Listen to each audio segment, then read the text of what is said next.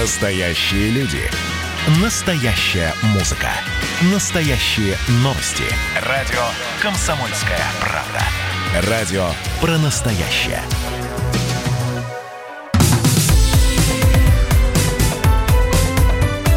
Как дела, Россия? Ватсап-страна. Продолжается прямой эфир. Подключайтесь, присоединяйтесь. Ждем ваших сообщений. 8 967 200 ровно 9702. Текстовые и голосовые сообщения. Мы сейчас будем про миллионеров, про миллиардеров говорить с вами. В мире действительно рекордно выросло число миллиардеров. Если в 2019-м во всех странах насчитывалось, около 3000 людей, которые обладают миллиардным состоянием. Вот, это и то сейчас на 9% больше, чем годом ранее. Общая стоимость состояний олигархов также значительно увеличилась. То есть те, кто уже был миллионером, миллиардером, они еще и увеличили свои капиталы. Вот вам и пандемия коронавируса. Больше всего миллиардеров проживают в США, на втором месте Китай, потом Германия, на четвертом месте, да, все правильно, Россия, матушка. В нашей стране зарегистрированы 114 миллиардеров. То есть те, у которых миллиарды. Про миллионеров даже говорить не хочется. Но выяснилось, что огромное количество в нашей стране есть и людей, которые выдают себя за богатых, успешных, состоятельных, а таковыми они на самом деле не являются. Кто и зачем притворяется миллиардером или миллионером в социальных сетях, как на этом зарабатывают мошенники, выясняла корреспондент «Комсомольской правды» Анастасия Варданян. Дорогая редакция. Настя, привет.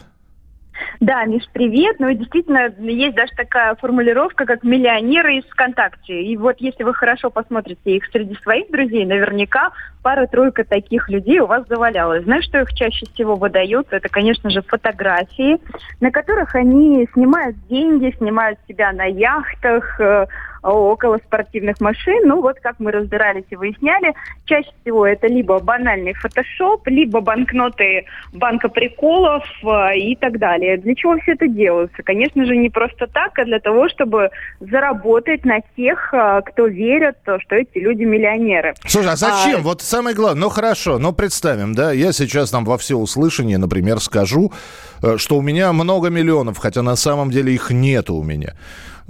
Так несколько тысяч. Мало сказать, они же для этого создают целые такие схемы мошеннические. Зачем? Вот, например, Артем Маслов, ему 23 года, он объявил себя миллионером, хотя никаких доходов у него нет. Единственное, чем он владел в свое время, это в городе Костроме у него был пункт приема черного металла в обычном гараже. Вот все компании, которые у него зарегистрированы, он себя называет инвестором и рассказывает о том, что он в 25 раз, благодаря своим тренингам, стоимость которых от 50 тысяч рублей за одно занятие, в 25 раз за год может поднять доходы любого предпринимателя, неважно, каким бизнесом ты занимаешься. Что он там металлом торгует, да? Торговал металлом, он не скрывает, что собирал его на помойках, и вот сейчас он весь такой в деньгах, в яхтах. Ага. И есть люди, которые ему верят, их огромное количество, не менее 6000 человек за 3 года в Москве посетили тренинги вот этого псевдомиллионера, которому самому 23 годика, и который учит взрослых бизнесменов, не имея никакого своего бизнеса, вести переговоры, инвестировать и так далее, тому подобное. Слушай, кто на это клюет? 23 года. Знаешь, клюются взрослые, казалось бы, солидные дядечки. Привлекают их, видимо, эти цифры в 23 миллиона. И эти красивые, яркие фотографии с яхтами, красивыми девушками, частными самолетами. Я напомню, я быстро напомню, что на самом деле красивую фотографию в самолете можно сделать за небольшую сумму денег. И Настя это уже практиковала, когда, оказывается, можно там... Что это было? 5000 рублей, да. за 5000 рублей мы арендовали студию, которая сделана так, что на фотографиях вы не отличите ее от частного самолета. И действительно, мои друзья тоже в это верили. Вот тебе такая сила социальных сетей. Слушай, ну есть же поговорка... про одного мошенника рассказать. Есть же такая... Подожди. Куда ты... Есть такая поговорка. Деньги любят тишину. Не кажется ли тебе... Сейчас ты про второго расскажешь. Не кажется ли тебе, что когда человек громко заявляет о своем богатстве, ну, это наводит на какие-то мысли? Миш, безусловно, и мы разговаривали с экспертами, безусловно, ни один миллионер не станет выставлять ежедневно фотографии и выставлять свою жизнь на показ. Они этим просто не занимаются, и у них нет на это времени, потому что они действительно, хочется верить, ведут свой бизнес активно и не торчат в соцсетях и не добавляют в друзей себе всех подряд. Угу. Так, давай про второго рассказывай. Он кто такой? Ну, это уже человек-легенда, Денис Байгужин. Вот как раз про Артема, про которого мы говорили, он пока не под следствием, то есть ему везет, никто не подает иски в суд. А вот Денис Байгужин тоже псевдомиллионер, который еще и каждой своей подписчице и посетительнице своего семинара обещал по миллионеру. Девушки верили, потому что он гарантировал, что вот сходишь на тренинг и удачно выйдешь замуж. Влюблялись в этого псевдомиллионера, а потом он еще и создал финансовую пирамиду, и со всей страны россиянки перечисляли ему огромные суммы. Одна из девушек перечислила 7 миллионов рублей, они брали кредиты, и общая сумма больше 10 миллионов. Это только те девушки, которые подали заявление в правоохранительные органы. А он продолжает вести тренинги, продолжает говорить, что он миллионер, и каждый своей подписчице обещает по миллионеру. Знаешь, ты смотрела наверняка мультик «Приключения Буратино».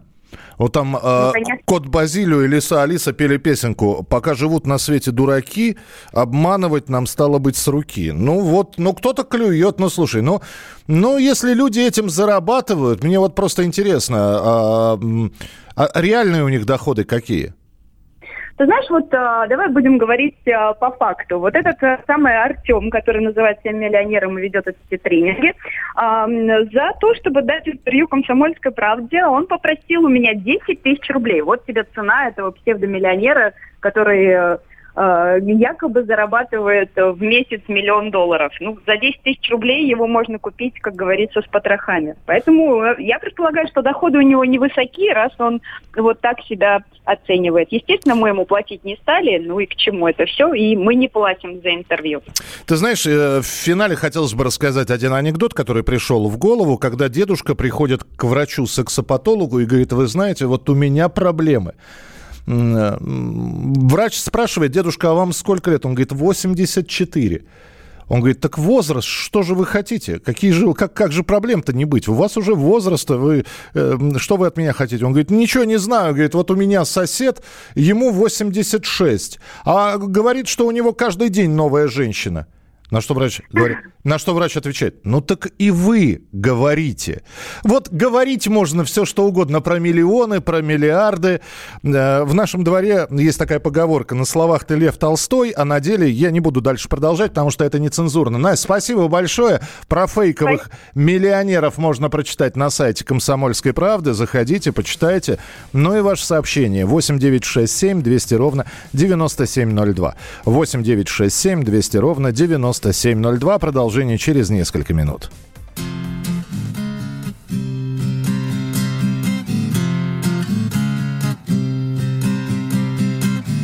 Белый шум на мониторе пыльного окна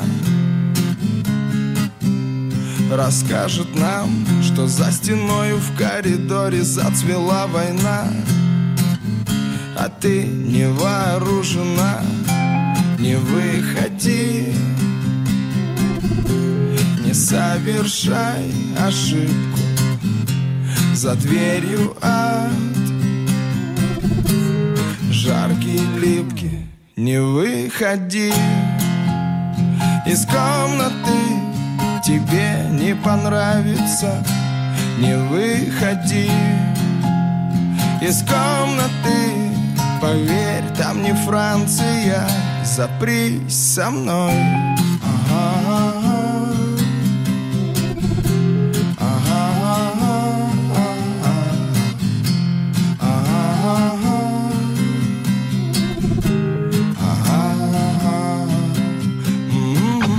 пусть нашим солнцем будет лампочка Ильича. Хочешь, выключай. Ты знаешь Бродского, а я знаю, как молчать. Вот так наизусть молчать. Не выходи, там все по старой схеме. Не выходи, забудь про время.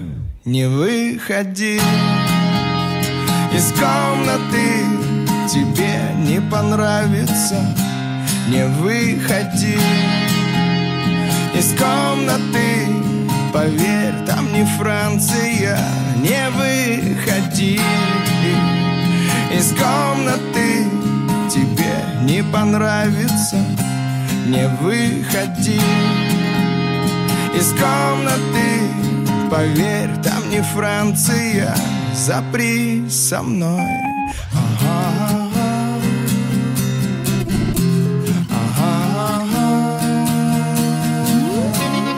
Даже если все совсем не так, и за окном вечная весна, и ты свободно можешь там летать, свободнее, чем в четырех стенах. Даже если все совсем не так, и за окном тебе поют киты, а звезды улыбаются цветам, но ты, прошу, не выходи.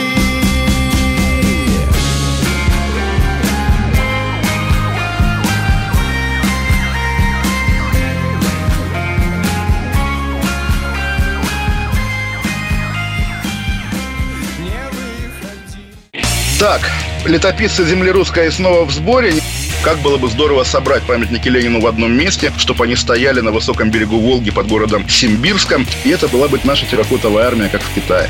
Олег, вы пытаетесь развязать здесь революцию. Мы вам этого сделать не дадим. Вы мне нахамили, и вам желтая карточка. А так продолжаем беседу. Олег, вам желтая карточка. Роман, засуньте свою желтую карточку, знаете куда. Кашин-Голованов. Отдельная тема. На радио «Комсомольская правда». По будням в 9 вечера по Москве. Как мне пишет тоже один товарищ, что за наши с Романом отношения он переживает больше, чем со своей девушкой.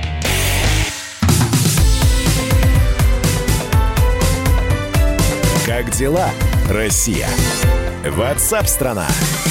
Друзья, это прямой эфир радио «Комсомольская правда». Важное, актуальное, насущное. Все это обсуждаем с экспертами, специалистами, журналистами «Комсомольской правды». С вашим участием вы можете писать свои комментарии. Не только писать, но там звонить в студию прямого эфира 8 800 200 ровно 9702. Но мы от вас любим принимать сообщения, как текстовые, так и голосовые. Мы ждем ваших голосовых сообщений. Записывайте в WhatsApp и других мессенджерах мнения, вопросы, наблюдения. Всем вашим аудиопосланиям найдется место в нашем эфире. Телефон 8 967 200 ровно 9702. Сейчас мы будем вспоминать фразу, которая довольно часто звучала, особенно в разгар пандемии коронавируса. Системообразующие предприятия. Помните, да? Они рассчитывали на поддержку государства. Был список специальный сделан системообразующих предприятий. И вот коронавирус идет на спад, хотя мы про это тоже поговорим. Где-то идет, а где-то не идет. Но компании, которые ранее были включены в список системообразующих предприятий, уже хотят выйти из него.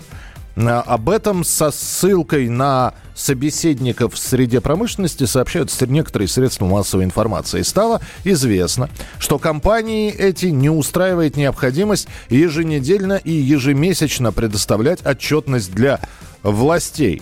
На проблемы пожаловались представители целого ряда компаний. Я напомню, что в правительственный перечень системообразующих предприятий включили более 1300 организаций. 43% из них относятся к промышленности, 14% к транспорту, 80% к ТЭКу. На прямой связи со студией председатель Комитета по защите в судебных спорах и процедурах банкротства Московского отделения «Опоры России» Андрей Крупский. Андрей, приветствую, здравствуйте. Добрый день. Андрей, скажите, пожалуйста, недовольство необходимостью еженедельно и ежемесячно предоставлять отчетность. Это потому, что отчетность не бьется, в общем, приходится что-то там выдумывать, или потому что это огромное количество бумаги, которую и нужны люди, которые эту отчетность составляют. То есть претензии не совсем понятны.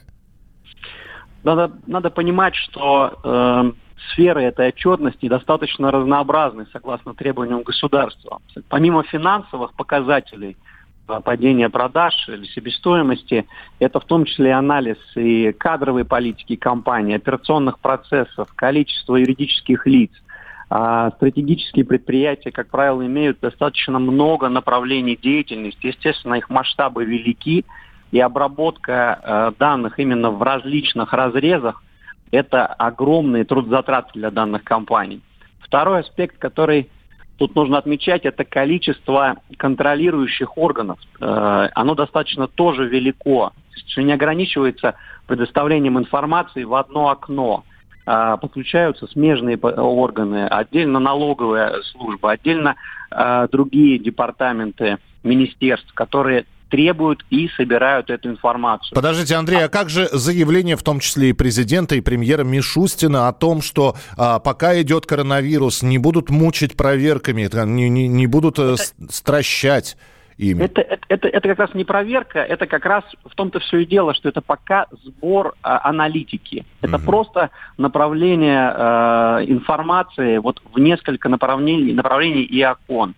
Потому что каждое из ведомств со своей стороны смотрит, следит, как чувствует себя предприятие. Слушайте, ну тогда не совсем понятно. Вернее, как я тогда представляю это как. Некоторые предприятия попробовали и так в режиме демо-версии. Вот, им не понравилось. Они хотят из этого списка системообразующих предприятий выйти. То есть у них будет меньше бумажного отчета, но при этом они лишатся поддержки государства. Одно из самых распространенных слов, которые мы говорили во время пандемии, это неопределенность. Слово неопределенность, и когда многие предприятия стремились в этот список, они не понимали, как долго мы будем находиться в пике, и как сильно это повлияет. Видимо, это хороший знак, то есть не настолько сильно повлияла на них пандемия, что они не хотят идти на вот эти организационные трудозатраты и, соответственно, надеются справиться собственными силами с ухудшениями своих показателей. Не будет ли такого, простите, пожалуйста, Андрей, что сейчас очень хочется сплюнуть 3 раза через левое плечо и надеяться на то, что вторая волна коронавируса не начнется, не застигнет. Но не будет ли вот этих вот метаний? Сейчас они выйдут из списка системообразующих предприятий, а как только накроет вторая волна коронавируса, они опять в него попросятся. К сожалению, только жизнь ответит на этот вопрос. Я понимаю. Слушайте, и тогда финальный вопрос, который бы я хотел вам задать. А вам не кажется, что это говорит еще и о том, что у ряда предприятий очень фиговая логистика? Что не... Ну, что? А серьезно? Ну, не были они готовы, оказывается, к такому документообороту. Не справились они с этим вызовом. Может быть... Я думаю, что предоставление отчетности далеко не единственная реальная причина этого выхода. И отчасти... Может быть и так, мы действительно все там, как сказать, только цифровизируемся и только повышаем свою информационную прозрачность в многих предприятиях.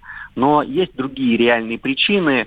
Там одна из них называется, что есть понимание, что те предприятия, которые обратились все-таки за поддержкой и взяли денег, они же должны были предоставить четкую информацию об ухудшившемся своем положении, что плохо повлияет на их имидж в деловой среде.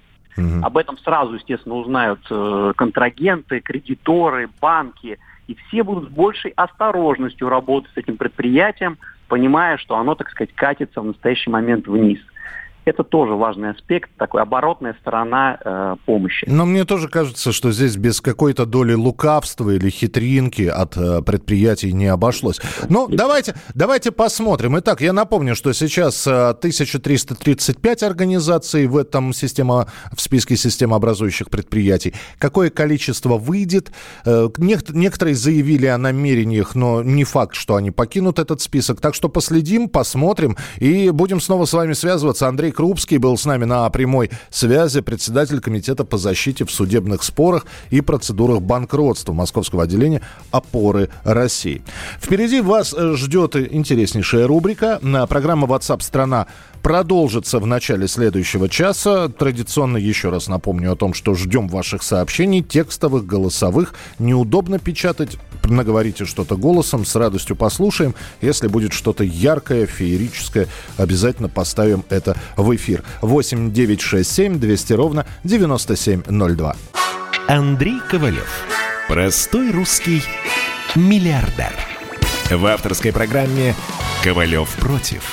Против кризиса, против коронавируса, против паники, против кнута, но за пряники.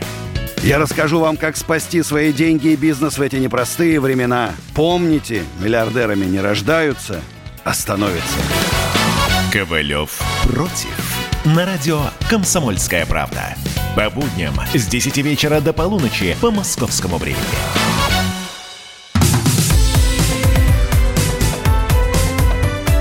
Как дела, Россия?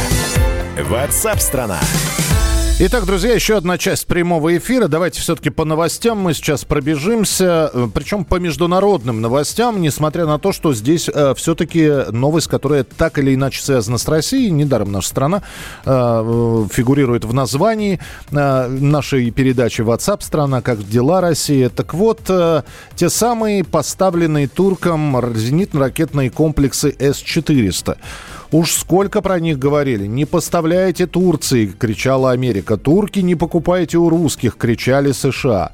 Теперь американцы вдруг начали заявлять о том, что они готовы купить у турок зенитно-ракетные комплексы С-400. Будут продавать, не будут продавать. Вообще, наши российские парламентарии, например, сенатор Владимир Джабаров, предположил, что американские военные планируют разобрать С-400 до винтиков, чтобы посмотреть, что из чего состоит, и на базе С-400 создать что-нибудь свое. Так будут ли турки продавать С-400 американцам или нет? На прямой связи военный обозреватель «Комсомольской правды» Виктор Баранец. Виктор Николаевич, здравствуйте. Здравствуйте, Михаил. Эта возня действительно продолжается. Еще когда только турки собрались покупать у нас С-400, американцы сначала грозили санкциями. Когда же сделка состоялась, то американцы поставили вопрос о том, что вообще, может быть, Турцию, как члена НАТО, изгнать из этого альянса. Не помогло. Потом они отказались поставлять Турцию свои самолеты F-35. Не помогло. И вот, наконец, эта экзотичная идея. Давайте выкупим у Турции F-400, да за какие деньги? В 4 раза больше, чем стоили эти все системы. Турки нам должны $2,5 миллиарда за всю эту вот когорту систем. Американцы даже согласились дать Турции $10 миллиардов. И вот сейчас возникает момент истины. А могут ли продать турки американцам С-400? Нет. Почему? Потому что в контракте четко прописано, что эти системы в третьи страны не могут попадать. Это называется конечный пользователь. Конечный пользователь Турции. Так. В чем не прав сенатор Джабаров? Я хочу успокоить родной до боли российский народ. Золотые головы нашего военно-промышленного комплекса, которые работают в частности на Антее, это там, где концерны производят 400, уже давным-давно придумали такие ушлости, хитрости, Миша, когда при вскрытии определенных самых секретных систем они самоликвидируются. Да, Миш? Ну, давай я тебе просто расскажу, как будто я в доме пионеров, и чтобы мы все поняли. Есть там определенные платы, определенные схемы, которые находятся, в общем-то, в запечатанном виде. Как только ты вскрываешь, появляется агрессивная, жуткая жидкость, ну, допустим, кислота, которая моментально всю эту схему сводит на ноль, и вы уже никогда ничего не восстановите. Виктор Николаевич, да. Вопрос от пионера тогда тоже, позвольте, да?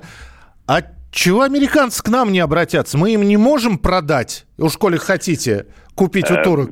Миш, это значит признать, что их широко разрекламированные патриоты, они же все время сопоставляют патриоты, это значит, что они уступают нашим. Значит, Великая Америка, у которой самое крутое оружие, она на колени перед Россией будет стать. Они вот этих вещей боятся. Они, может быть, и сделали. А тут еще, Миша, же выборы. Ну, да. И будут говорить, что Трамп Великую Америку поставил перед какими-то русскими на колени.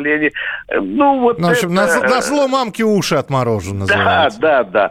Ну, пока вся эта возня продолжается, разговоры по-прежнему идут, но Россия уже сделала официальное заявление, и даже на уровне нашего Сената, значит, не имеет юридического права. А да, Миша, вот тут же вопрос возникает. А что, если сделка состоится? Допустим, плюнет Эрдоган на наш контракт и продаст. Угу. Ну, конечно, первое, международный суд. Да, дорогие друзья.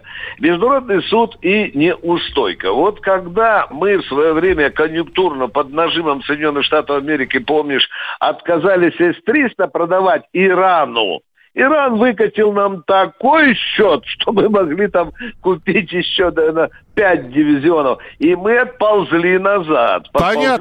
Понятно, да, Виктор Николаевич. Ну, в общем, объяснили. Продавать не будут. Это, во-первых, если продадут, международный суд и неустойка тоже услышали. Я думаю, что все подробности можно будет в вашей колонке прочитать на сайте «Комсомольской правды». Виктор Баранец, военный обозреватель «Комсомолки», в прямом эфире в программе WhatsApp «Страна». У нас есть еще одна новость. Это уже без оружия. Это снова касается денег. Радио «Комсомольская правда». Банки, участники системы быстрых платежей, запустили сервис переводов по номеру телефона от юридического лица к физическому. Раньше через систему можно было осуществлять переводы между счетами граждан на брокерский счет, оплачивать товары и услуги в некоторых магазинах. И вот теперь, вот такой вот сервис. На прямой связи со студией директор Банковского института Высшей школы экономики Василий Солодков. Василий, приветствую, здравствуйте. Здравствуйте. Для тех, кто никогда не пользовался этим, хотя, может быть, и не прочь воспользоваться, какие плюсы и минусы введенной системы, в чем проще становится общение? Знаете, чем проще переводы, тем проще рассчитаться, соответственно, тем больше может быть покупок.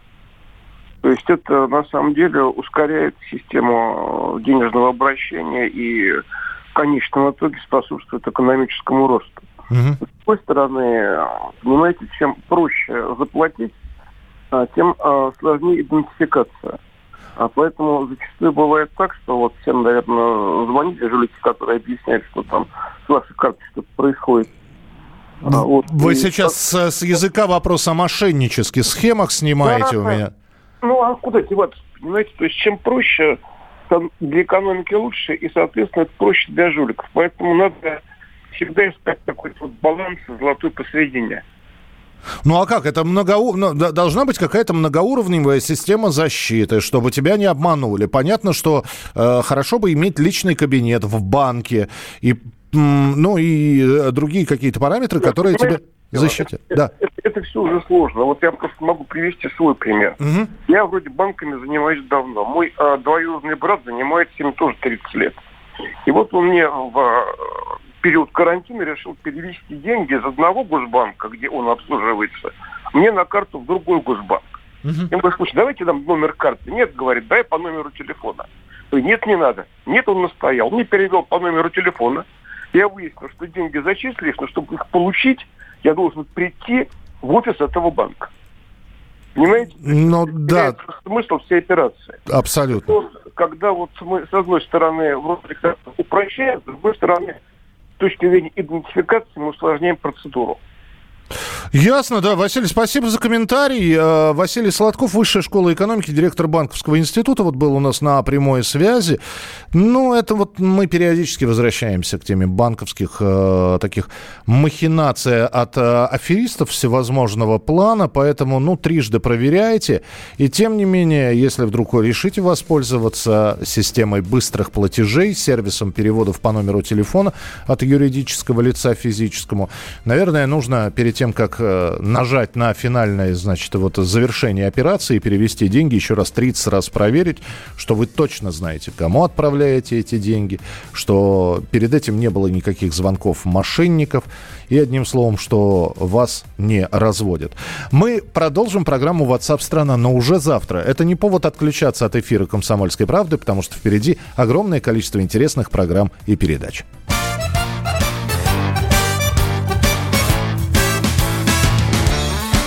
Я в интернете тебя повстречал, я как раз в тот момент начинал обустраивать жизнь виртуальную. Ты сразила меня красотой, фотографии своих наготой и вполне пунктуации правильной.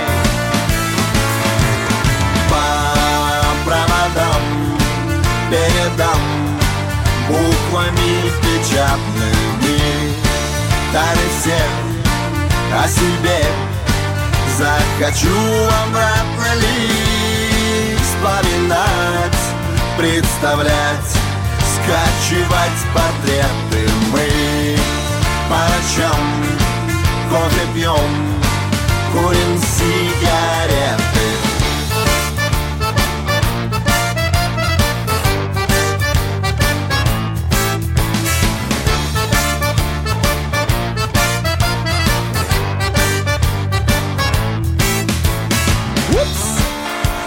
Забыл, что положен мне сон. Так безмерно я был увлечен, сочиняя без счета в стихах сообщения. Себе места не мог я найти, когда ты исчезала в сети. И как байкер весну ждал твоего возвращения.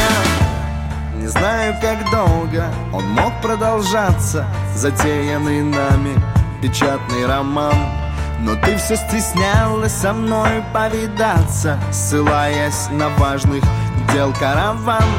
И вдруг перемкнула меня, как же мог я вестись на такой беспардонный обман? Как дела, Россия? WhatsApp-страна. Когда армия. Состояние души. Военное ревю. На радио «Комсомольская правда». По вторникам и четвергам полковник Виктор Баранец метко стреляет словом. Победа и победитель – это для нас свято. Если вам поплевать на это хочется, то это на соседнюю радиостанцию. А полковник Михаил Тимошенко подает снаряды. Вся правда о настоящем и будущем наших вооруженных сил. Ну и немного армейских баек. Медведя можно научить стрелять из автомата. В прямом эфире. Слушайте и звоните. Военное ревю. По вторникам и четвергам в 16:00 по московскому времени. Никто не уйдет без ответа.